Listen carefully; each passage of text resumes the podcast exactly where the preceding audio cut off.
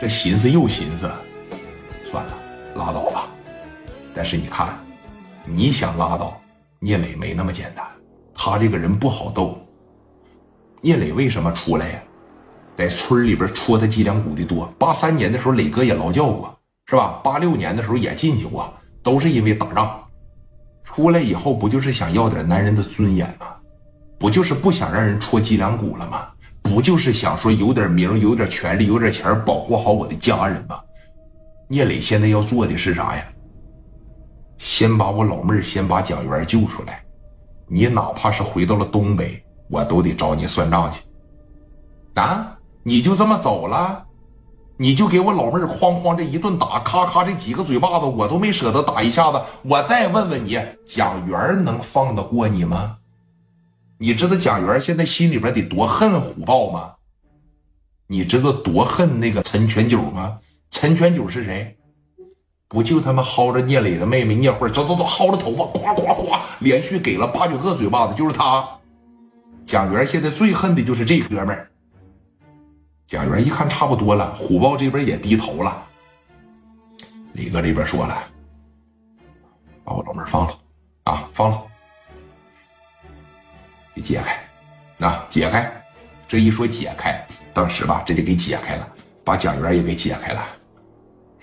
你俩先走，哥，咱一块走。我让你们先走，快点的。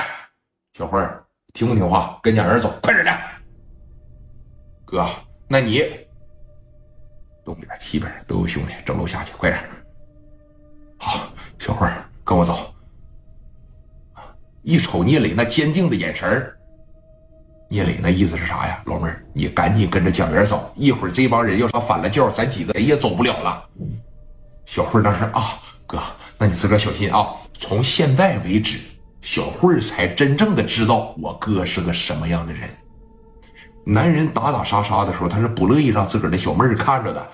你怎么整啊？蒋元和小慧扭头就出去了。聂磊手里边拿着小玩意儿啊。开始往后退，上来的时候他已经看出来了哪个地方有楼梯，是不是？往后退，往后退，往后退，往后退。我问问你，以聂磊的脾气，这个小玩意儿我都拿出来了，我要是不给你拉响他，那还是我聂磊的脾气吗？啊，能炸死一个我炸死一个，能炸死俩我炸死俩，我一个炸不死我也得吓死你们！哐当，这就给拉开了。哎，兄弟，你可别整这玩意儿啊，这东西可不行，把我妹妹歘就扔过去了。这边，哎，这一说趴下，眼瞅着朝着这边来了，哥几个沿着反方向哐当，也就仗着啥呀？这开个小套间这要是说小标间这哥几个一个也好不了。磊哥紧接着哐当把门子这一关上，撒丫就开跑。紧接你就听一二三四五，哐就一声。得亏这是人家有准备呀，都他趴地上了。就这个小玩意儿啊，它掉哪儿了呢？弹到对面玻璃上，啪啪啪掉地下，在门这块炸的，扑通这一下给门子炸这么大一个口子，哎，给门都炸掉了。虎豹他们那帮人吧，倒是问题不大啊，但是啊，哐这屋里边一栽歪啥的，一个个全耳鸣了，从地上这一爬起来，什么意思？这是在这就开始寻思了。虎豹当时心里边也有气儿啊，但是你琢磨这么一点，没办法了，没招了。为啥这么说呢？聂磊现在已经走了，咱现在手里边又没人了，咋整？人家把蒋元救出去了，人家把小慧救出去了。紧接着磊哥这刚一下来，从东边西边哇哇这几十个打手这就来了啊！